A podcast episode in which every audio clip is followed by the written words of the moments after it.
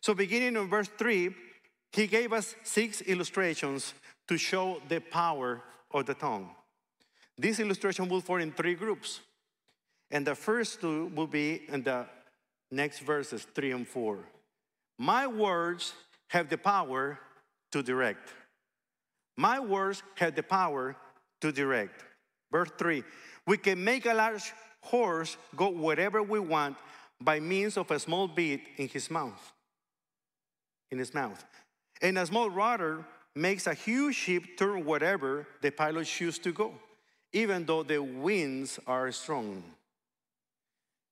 If you can imagine that little bit in the mouth of the horse, the reins that they put in there, like the jockey who's trying to ride a horse or somebody who's trying to ride a horse, you know, you can be in that animal and control it and direct it wherever you want to go. You pull it this way, it moves that way. I mean, that, is not a small animal. There are some horses who are so strong and they had the power to not obey you, even with those small bits, but they learn to be tamed that way. So the same situation happened with a big boat. It's no comparison, but remember, James is talking about those little boats. He's not talking about the huge ships that we see nowadays. But in comparison, even those huge ships have a, a small rudder in comparison with the, the rest of the body of the, of the ship. So they, those little rudders are directing the position. James is saying that the tongue, even though it's small, two ounces bit placed in the mouth, controls the direction of our lives. We need to be careful about our tongue. You know, the Lord gave us the tongue. He put it inside our mouth. And that's not enough.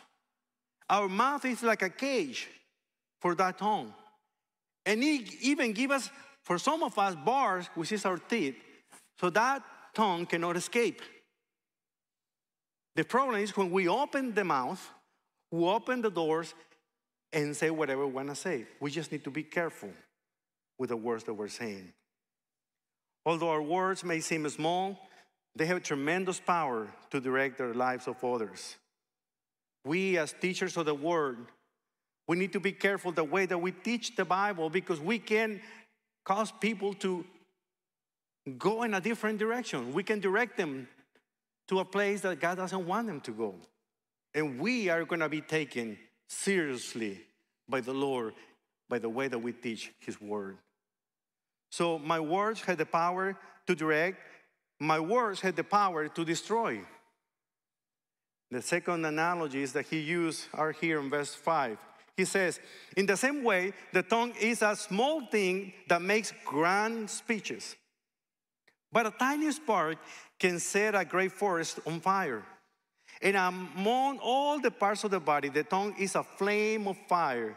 It's a whole world of wickedness corrupting your entire body. It can set the whole life on fire, for it sets on fire by hell itself. Those are strong words. You have seen in the news lately, well, in the last few years, you have seen the big fires that are happening in the state of California. In many occasions, those fires are caused by lightning, but most of the time are caused by a small something. Somebody just lit a match, or they forget to, you know, uh, put water on that little fire that they're making for camping. For whatever reason, those little things cause wildfires. A tiny spark holds the power to destroy thousands and thousands of acres of forest. James is comparing that. The power of the tongue has the same power. A small part can cause a great harm if it's not controlled. How impactful is the word in somebody else's mind? Just imagine this. Imagine that you have a pillow full of feathers, and you go up to the 25th story in the building. And then you decided to open that pillow and let all the feathers to fly away. For you to recover the words that you say that are harmful to people is like trying to pick up one by one those feathers and put it back in the pillow. That is strong is the impact of a small thing like the tongue. It is certainly appropriate to have this picture in our mind of the damage that words can cause in other people. Somebody carelessly spoken has a potential of something that is devastating. Wars can start by the power of words.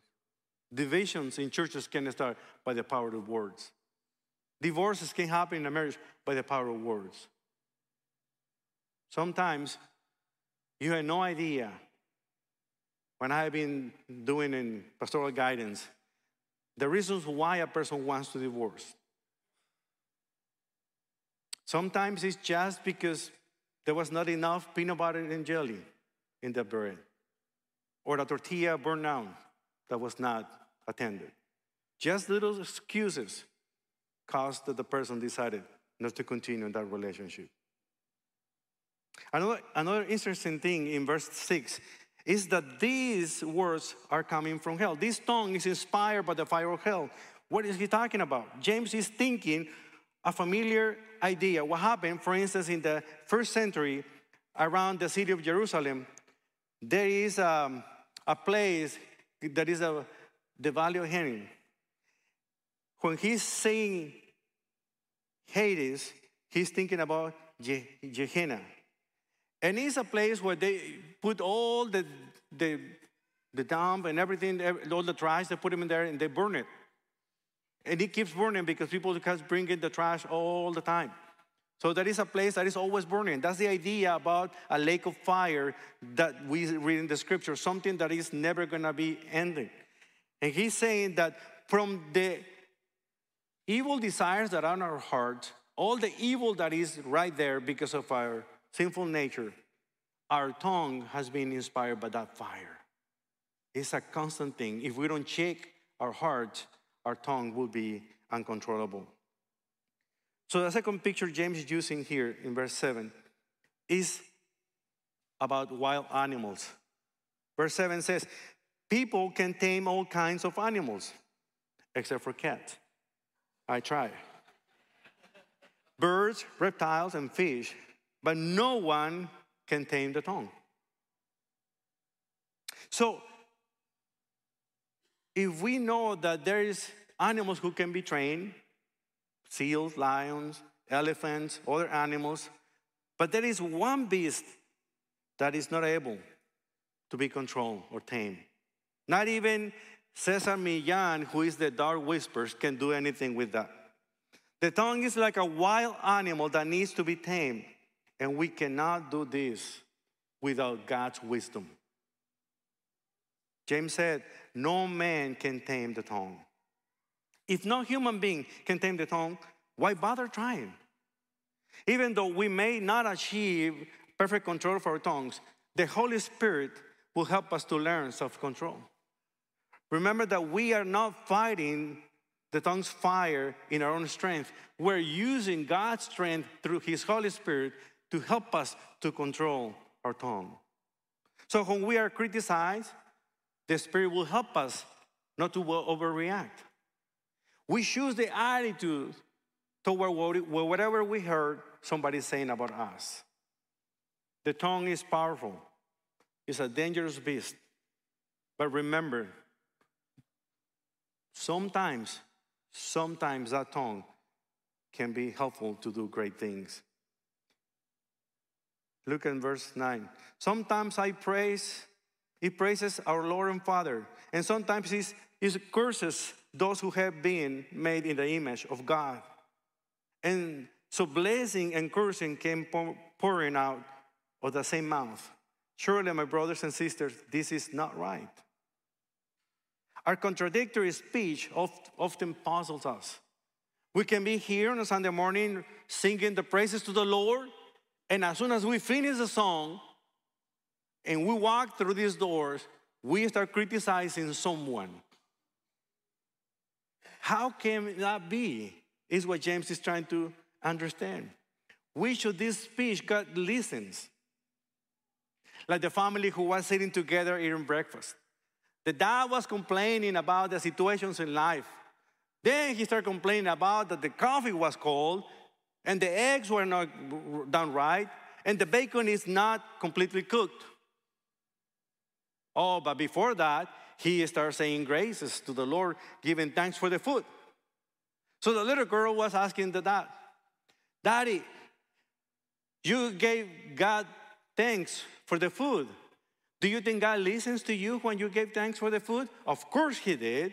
He mentioned it with self assurance. And do you think he listens also when you were complaining about mom, mom breakfast? Um, yeah.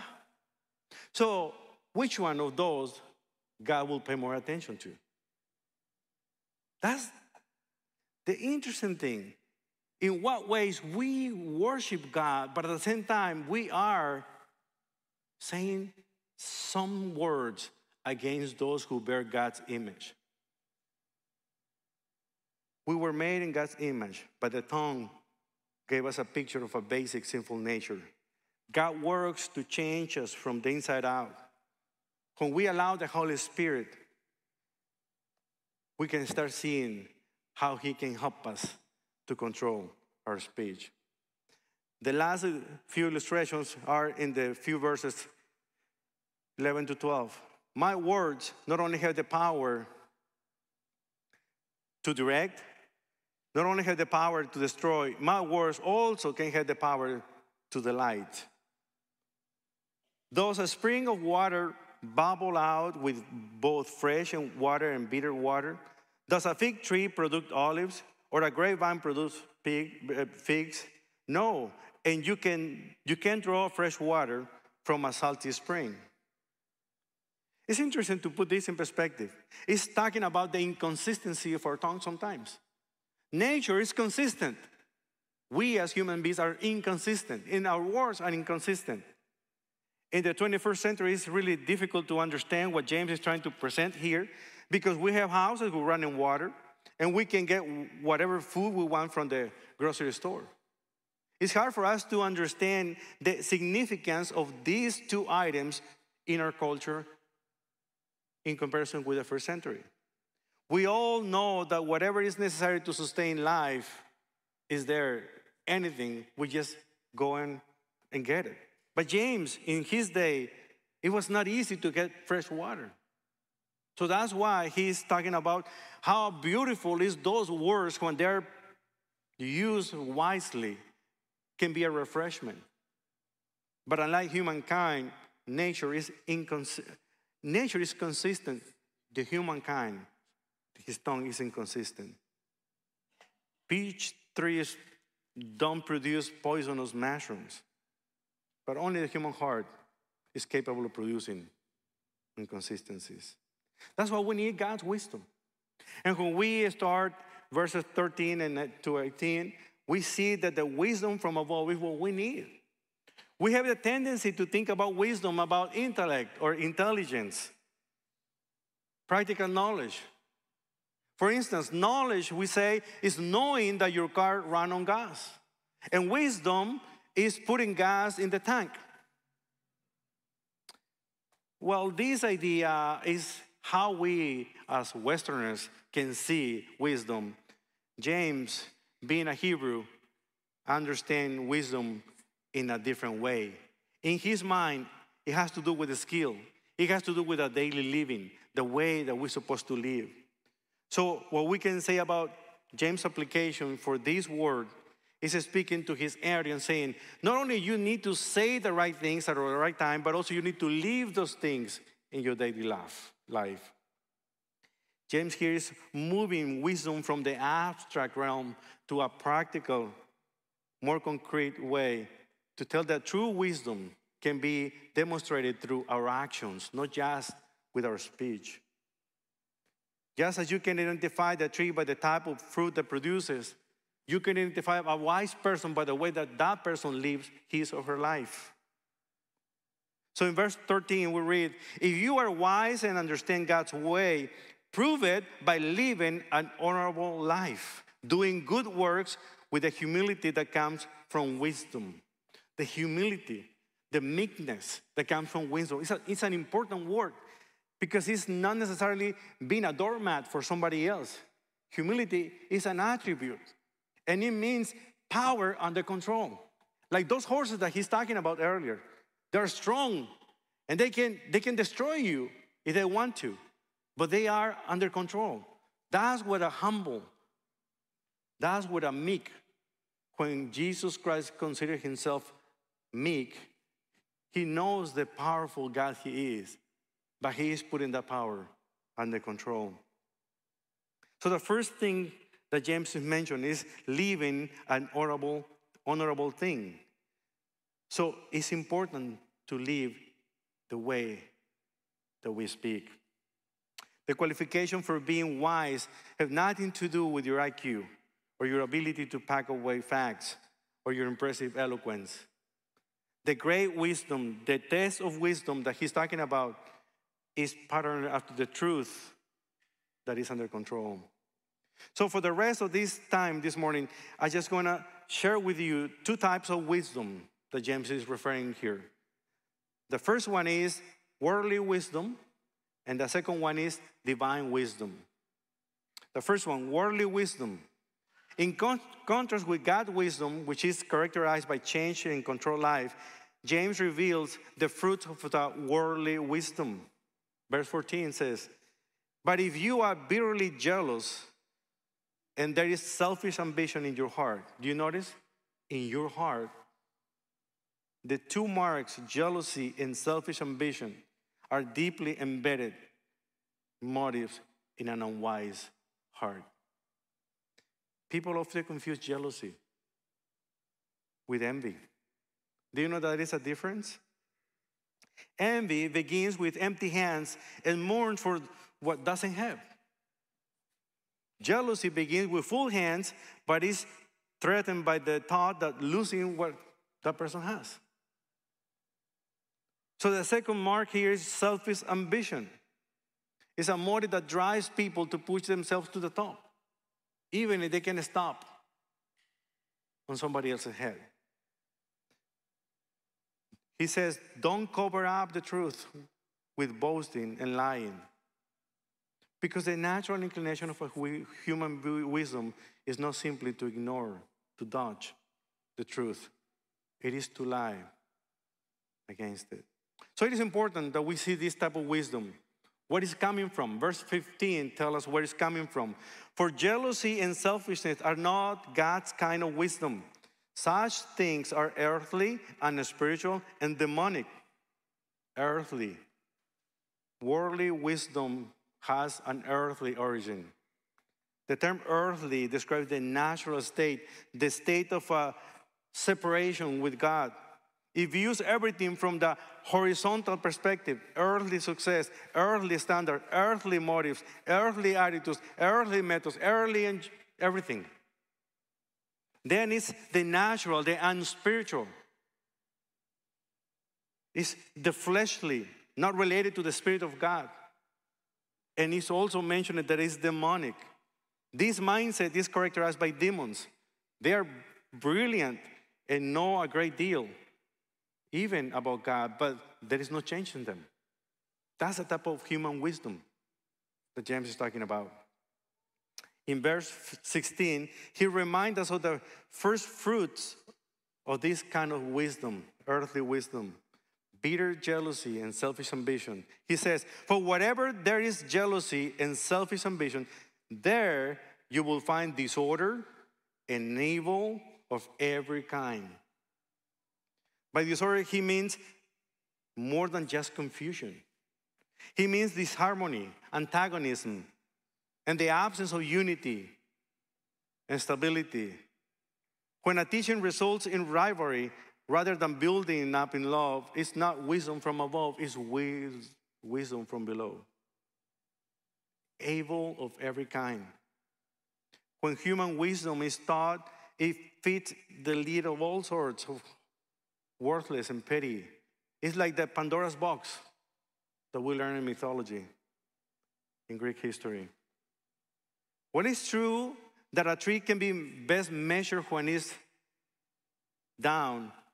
The fruits of the tree is best measured when it's up. And that's what James is telling us. Jesus says in Matthew 12 33 that a tree is known by the fruits.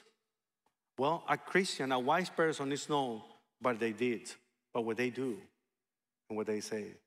Then we have divine wisdom, the second kind of wisdom.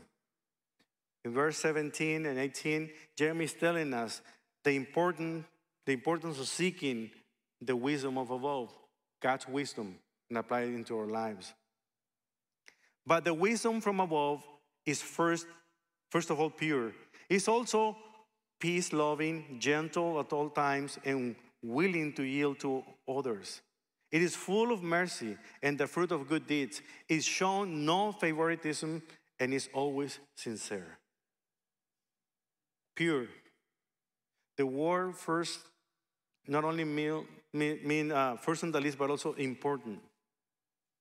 The primary harvest of divine wisdom is purity, freedom from defilement, without contamination, clean. The Bible teaches that no man has seen God. Then, what did Jesus mean when he said that only God is pure? In Matthew 5 8. Blessed are the pure in heart because they shall see God. Purity clears our vision, and we can see God at work in everything we do. It's peaceable, it's making peace, it's a peacemaker. This is the difference between a divine harvest of peace and the natural products of human wisdom, which are listed in verse 14. Gentle. There is no word in the English or Spanish language who can actually tell us about this word in the Greek. It, it can be uh, being equitable, fair, moderate, tolerant, but those words fall short. William Barclay is the one who tells us a little bit an idea of what gentle is this kind of wisdom. He says, the man who the man who is wise, who knows when it's actually wrong to apply to the strict letter to the law, he knows how to forgive when a strict justice gives, gives him the perfect right to condemn. He knows how to make allowances when not to stand upon their, his rights, how to temper justice with mercy. Always remember that there is a greater things in the world, the rules and regulations. He is also, the, that wisdom is also open to reason. That phrase alludes to obedience and agreeable. It's teachable. It's merciful, full of good fruits. The natural wisdom we inherit from our flesh infuses us with cynicism and hardnesses harshness, especially toward the suffering of others. But this one, this one is full of mercy, compassion to others. It's also impartial. The idea here is, is someone who has no favoritism, somebody who can treat things with just. He's sincere. The opposite of being hypocritical. Somebody who is not putting a mask to show something that he not really is. So, what the result? What is the result of this kind of wisdom? according to what James is telling us in verse 18. And those who are peacemakers will plant seeds of peace and reap harvests of righteousness. So, to understand this verse, we must remember that James, in James, peace means being rightly related to one another, not necessarily rightly related to God. He's talking about the relationship that we have to one another. So, the writer of Proverbs says, Those who control their tongue will have a long life. Opening your mouth can ruin everything. Let me share with you this story. In the Taurus Mountains of southern Turkey, there are cranes. These cranes make a crackling sound.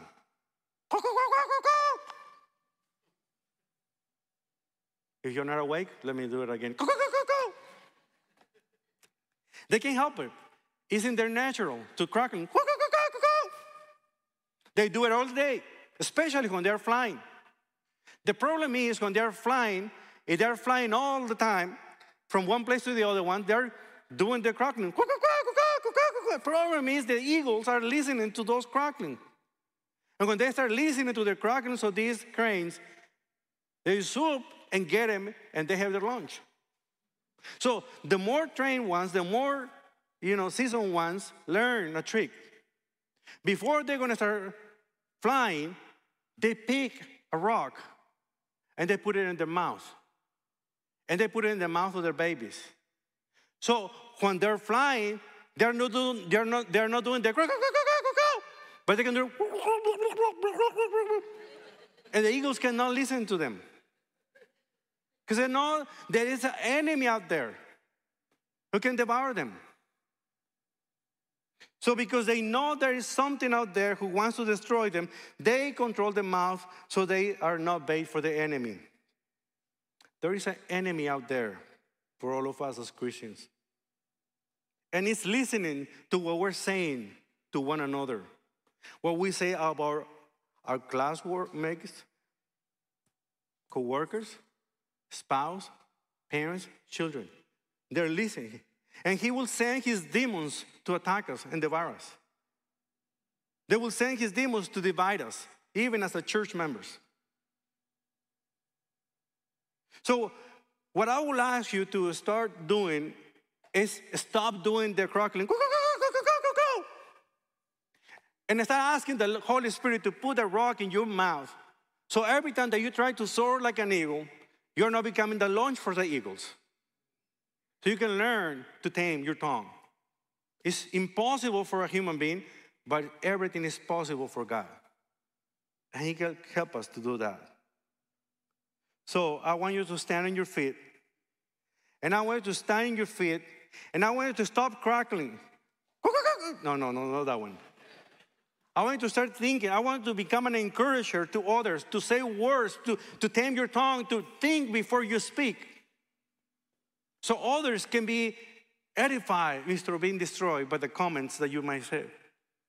You need to be an ambassador of Christ, whatever you are, telling the truth in love with grace. Become an encourager. Want you to speak the truth in love. Confess one another when they fall short, and ultimately confess Jesus as Lord. So you're having problems with your tongue? Try this. Because the tongue defiles, ask the Lord for his help. Remember, Jesus' words in Matthew 15 is actually the heart who is defiled. You need to protect your heart, you need to take care of your heart. We can ask ourselves do our words uplift somebody or are they going to be destroying someone? We must strive to use the words wisely. Number two, because the tongue defiles, Think before speaking. Grab a rock. If that fits, put it in your mouth. So we must exercise self control and think before speaking. We should also take responsibility for the words that we speak and seek forgiveness for the harm we have caused. And lastly, because the tongue displays what you really are, let your words be few, slow to speak, quick to listen.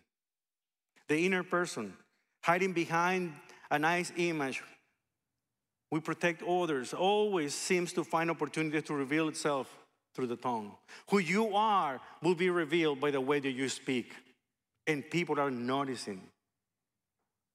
So the fruit of the lips find its source in the root of our soul. And we understand that our hearts are in a bad place without the Holy Spirit. But He can help us to tame that tongue. He can help us to calm that heart. We just need to ask Him for His help. Following this formula can be as effective as putting a stone like this in your mouth. We need to pray for God's wisdom, brothers and sisters. We need to ask Him to guide us in our speech, knowing that our words have the power to impact the lives of people surrounding us and even our own lives. So let us commit using our tongues to glorify God and edify others. As the psalmist says, May the words of my mouth and the meditation of my heart be pleasing to you, O Lord, my rock and my Redeemer. Let's pray together. O Lord, we learn that the tongue measures the maturity of our own faith. We claim that we believe in you. We claim, Father, that we love you. We express, Father, that you are the most important person in our lives. But with the word, we say one thing, and with our actions, we say the opposite sometimes. Just help us, Father. Help us to be consistent. Help us, Father, to tame our tongue, to think before I speak, and to let our words just to be few so we can listen more. And just as we are, Father, in the way that you love us, let our lips, let our tongue to glorify you. Understanding, Father, that there is no power within me, but the power of the Holy Spirit that resides in me, who can help me to be the kind of person that you want us to be. Help me with my words and help me to live the kind of life that you expected me to live. And as a church father, we ask you that you can help us to demonstrate to others that we are the Bible that many people will read. But they're not going to be reading by the words that we say, but by the actions that we take. Help us to be doers of your word, not just hearers. And we worship you with this beautiful song, Lord, as a prayer, telling you, Father, that we are here and we want to honor you. And we want to declare that you are the one who is the center of our lives. And it's in your Son, Jesus Christ, that we pray.